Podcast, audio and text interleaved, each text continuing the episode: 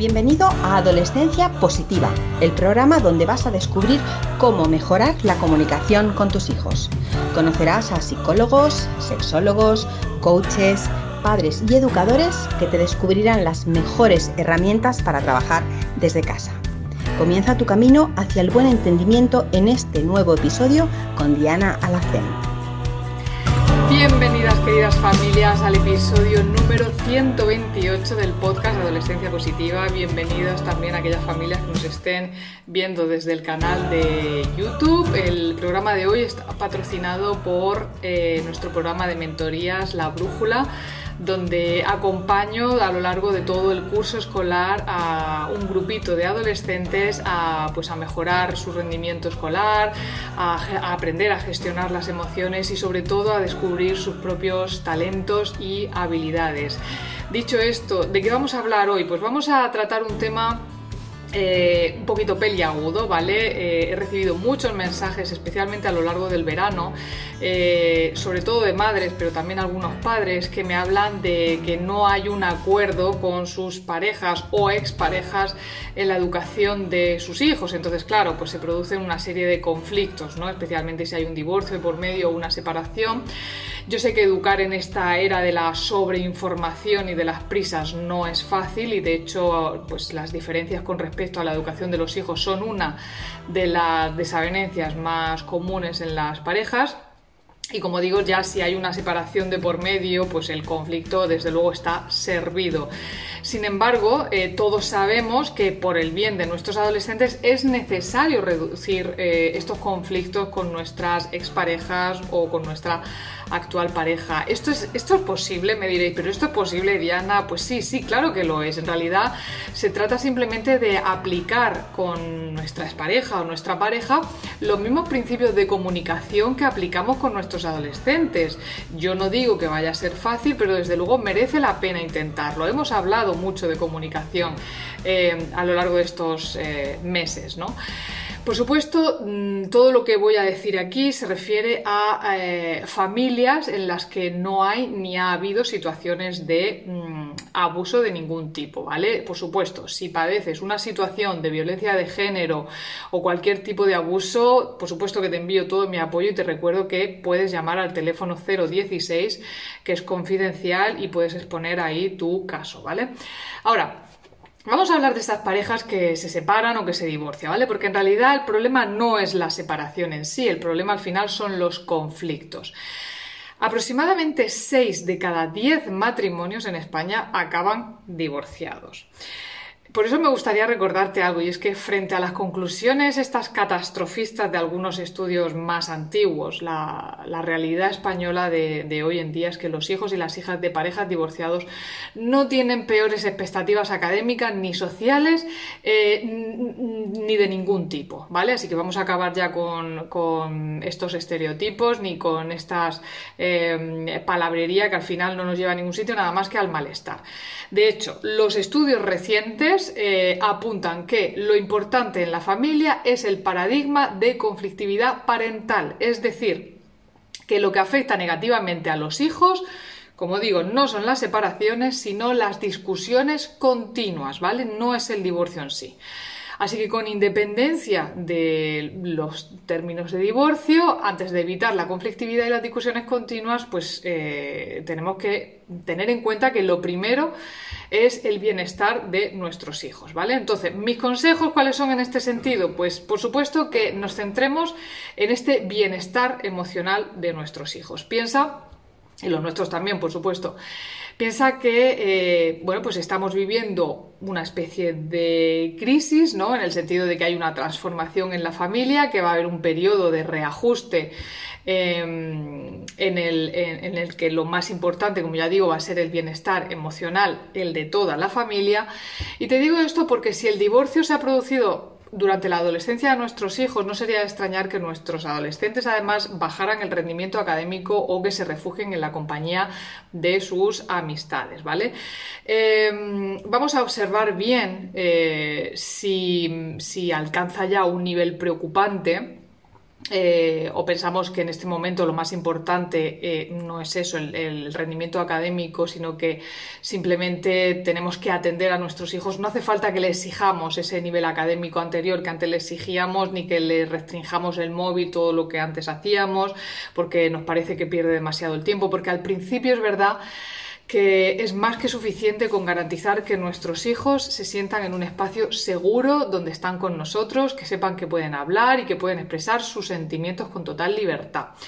Si pensamos o creemos que nuestros ex eh, exparejas o exmaridos no les está ofreciendo ese espacio de libertad, no os preocupéis, ¿vale? Mm, pero podemos intentar llegar a un acuerdo de mínimo sobre la exigencia académica y el tiempo con las amistades durante esta etapa de transición, ¿vale? Eh, tampoco es plan de que mm, seamos completamente opuestos en una casa o en otra, pero podemos negociar de alguna forma. Tenemos que recordar también eh, que nuestras parejas tienen derecho, o nuestra pareja actual tiene derecho también a educar a su manera, ¿vale? Yo sé que a nosotras, nuestra manera, y sobre todo los que me escucháis aquí, creéis que llevamos la razón, ¿no? me escucháis mucho y creemos que mm, por eh, haber aprendido, estudiado, adquirido otro tipo de herramientas, educamos mejor que nuestra pareja y que es la única. Pero eh, yo sé que hemos invertido dinero, tiempo, incluso en formar, para formarnos y creemos firmemente que no hay otro camino sino que el nuestro, pero eh, si nuestro ex o nuestra pareja nos ha dejado claro que no quiere adoptar nuestra forma de educar, debemos respetar su decisión, ¿vale? Es su responsabilidad decidir qué relación quiere tener con vuestros hijos. Es decir, que mientras no exista una situación, como ya he dicho antes, de abuso o de negligencia por su parte, debemos dejarle tomar sus propias decisiones, ¿vale? Esto es, ya digo, una de las consultas que más me hacéis. Quizá en algún momento eh, pensemos que su decisión es la más fácil, ¿no? Porque no implica ningún tipo de transformación ni reflexión, eh, o es que le deja hacer lo que le da la gana, o es que le da permiso para todo y nosotros somos más eh, rígidos con algunas normas. Educar nunca es fácil y ambos tenéis el mismo objetivo, que es el bienestar de, vuestros hijos, ¿vale? De, de los hijos que tenéis a vuestro cargo. Entonces, vamos a elegir nuestras batallas. Igual que hacemos con nuestros adolescentes, con nuestras parejas o exparejas debemos también elegir nuestras batallas. No podemos pasarnos los días en un desacuerdo perpetuo porque esto va a ser perjudicial tanto para nuestra salud mental como para nuestros adolescentes. Si hay asuntos en los que es más deseable que estéis de acuerdo, pero hay otros en los que mm, deberás simplemente dejarle hacer sin intervenir, aunque no te guste cómo lo gestiona, pues hay que mirar para otro lado, ¿vale? Así que antes de embarcarnos eh, en un sinfín de cosas que no nos gustaría o que nos gustaría que hiciera la otra persona de otra forma y que probablemente va a acabar en una discusión, en una discusión, Piensa bien si te merece la pena o no. Si la respuesta es que no, elige uno o dos asuntos principales que te estén preocupando y habla sobre ellos, ¿vale? Muy probablemente eh, tu pareja o tu expareja va a sentir menos tensión si le evitas la sensación de que a tus ojos todo lo hace mal. Y esto seguramente te va a facilitar la resolución de los temas que verdaderamente te preocupan. Bien. Por supuesto, evitad eh, caer en el tópico de poli bueno, poli malo.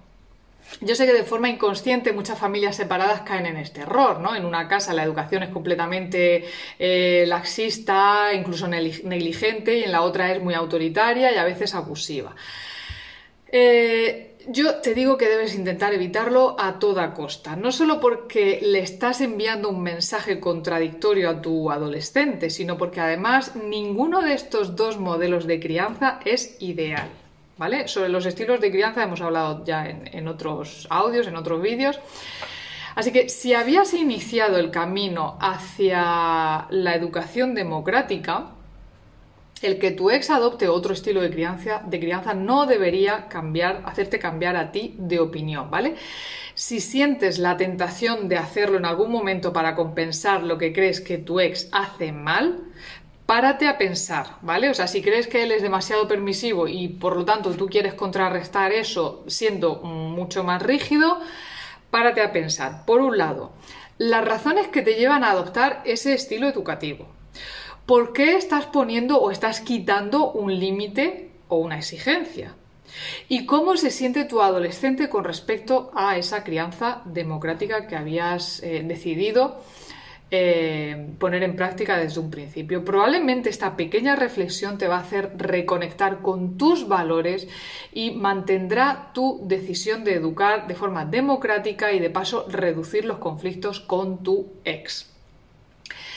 Otra cosa importante, procura no intervenir cuando tu pareja o tu expareja esté interactuando con vuestros hijos, ¿vale? Como te acabo de decir, eh, él o ella también tiene derecho a elegir cómo se quiere relacionar con vuestros hijos, así que aunque no nos guste, debemos aceptar algunas eh, situaciones. ¿Qué pasa si intervenimos y esta intervención genera una discusión? Eh, es muy fácil que nuestro adolescente piense que de alguna manera la discusión es por su culpa, y al final esto a la larga puede terminar pues mm, mermando su autoestima y por supuesto su bienestar emocional eh, va a pender de un hilo. Bien, lo que sí que puedes hacer por otro lado, es hablar con nuestros adolescentes cuando ya ha pasado el momento y cuando no esté delante nuestra pareja o expareja, sobre cómo se ha sentido, qué podía hacer en otra ocasión para no llegar a este punto. Y ya más adelante, si nuestro adolescente está de acuerdo, puedes hablarlo con tu ex, ¿vale? Porque a veces cuando nos enfadamos eh, no somos conscientes de los sentimientos de la otra persona y actuamos al final por instinto. ¿Eh?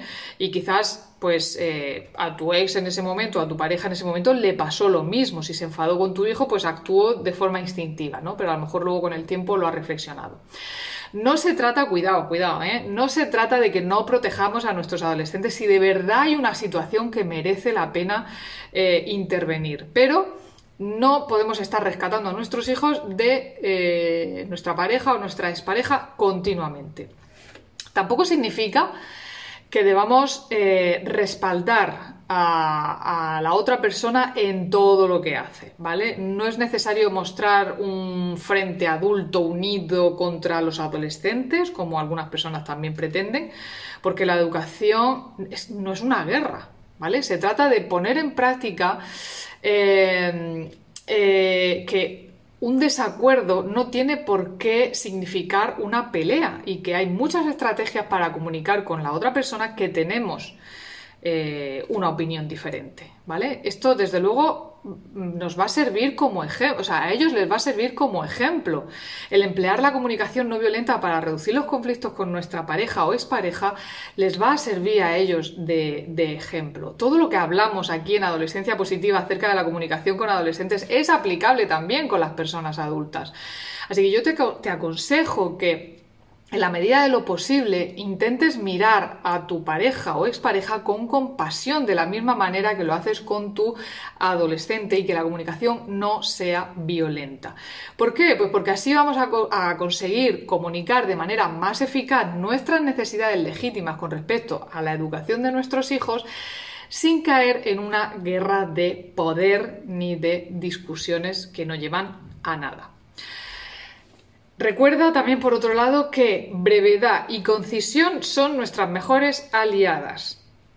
Este punto se relaciona un poco con el anterior, ¿vale? El ser breve e ir al grano. Es lo mejor que podemos hacer, especialmente si la comunicación con nuestra pareja o expareja no es fácil. ¿Qué quiere decir esto?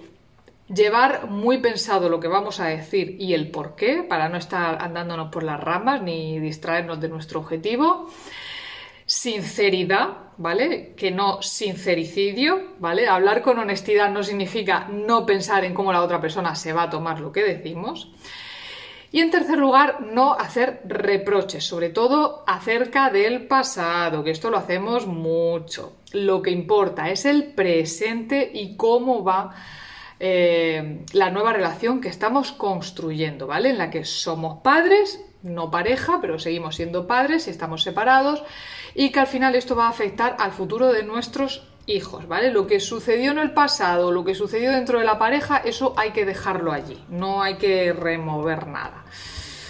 Bien, eh, entonces, en resumidas cuentas, partiendo de estos principios, podemos llegar con nuestra pareja o expareja a una relación de respeto en la que cada cual, con su estilo educativo, nos pongamos de acuerdo sobre todo en lo principal, que es educar a nuestros hijos en la integridad y en el equilibrio. Y por otro lado, decirte que si en algún momento eh, crees que tu adolescente necesita a otra persona en su vida, un mentor o un tutor, Vamos a abrir ya las puertas para las inscripciones al programa de mentoría de La Brújula. Este año voy a contar solamente con 10 alumnos a los que voy a acompañar eh, a lo largo de todo el curso escolar para ayudarles eh, con ese empujón que necesitan a nivel académico, a buscar y a encontrar sus habilidades, su potencial, a enseñarles a gestionar las emociones, a crearles más confianza en sí mismos para afrontar todo el año escolar, eh, socialmente hablando. Así que mm, si quieres estar dentro de, este del programa de mentoría a la brújula, ya sabes que solamente voy a coger 10 alumnos y por eso es necesario que rellenéis eh, un formulario para que yo os tenga en cuenta y conozca vuestro caso para saber si realmente os puedo ayudar o no. Así que debajo de este audio, debajo de este vídeo, os voy a dejar el enlace a la información del programa y al formulario para que eh, podáis optar a una de esas plazas. Sin más, me despido de todos vosotros hasta la semana que viene. Un abrazo, chao. Gracias por formar parte de la tribu de Adolescencia Positiva. Esperamos tus comentarios y opiniones sobre este podcast, ya que nos ayudará a seguir con este maravilloso proyecto. Si deseas seguir formándote con nosotros, visita la web adolescenciapositiva.com y recuerda, los buenos hábitos formados en la adolescencia marcan toda la diferencia.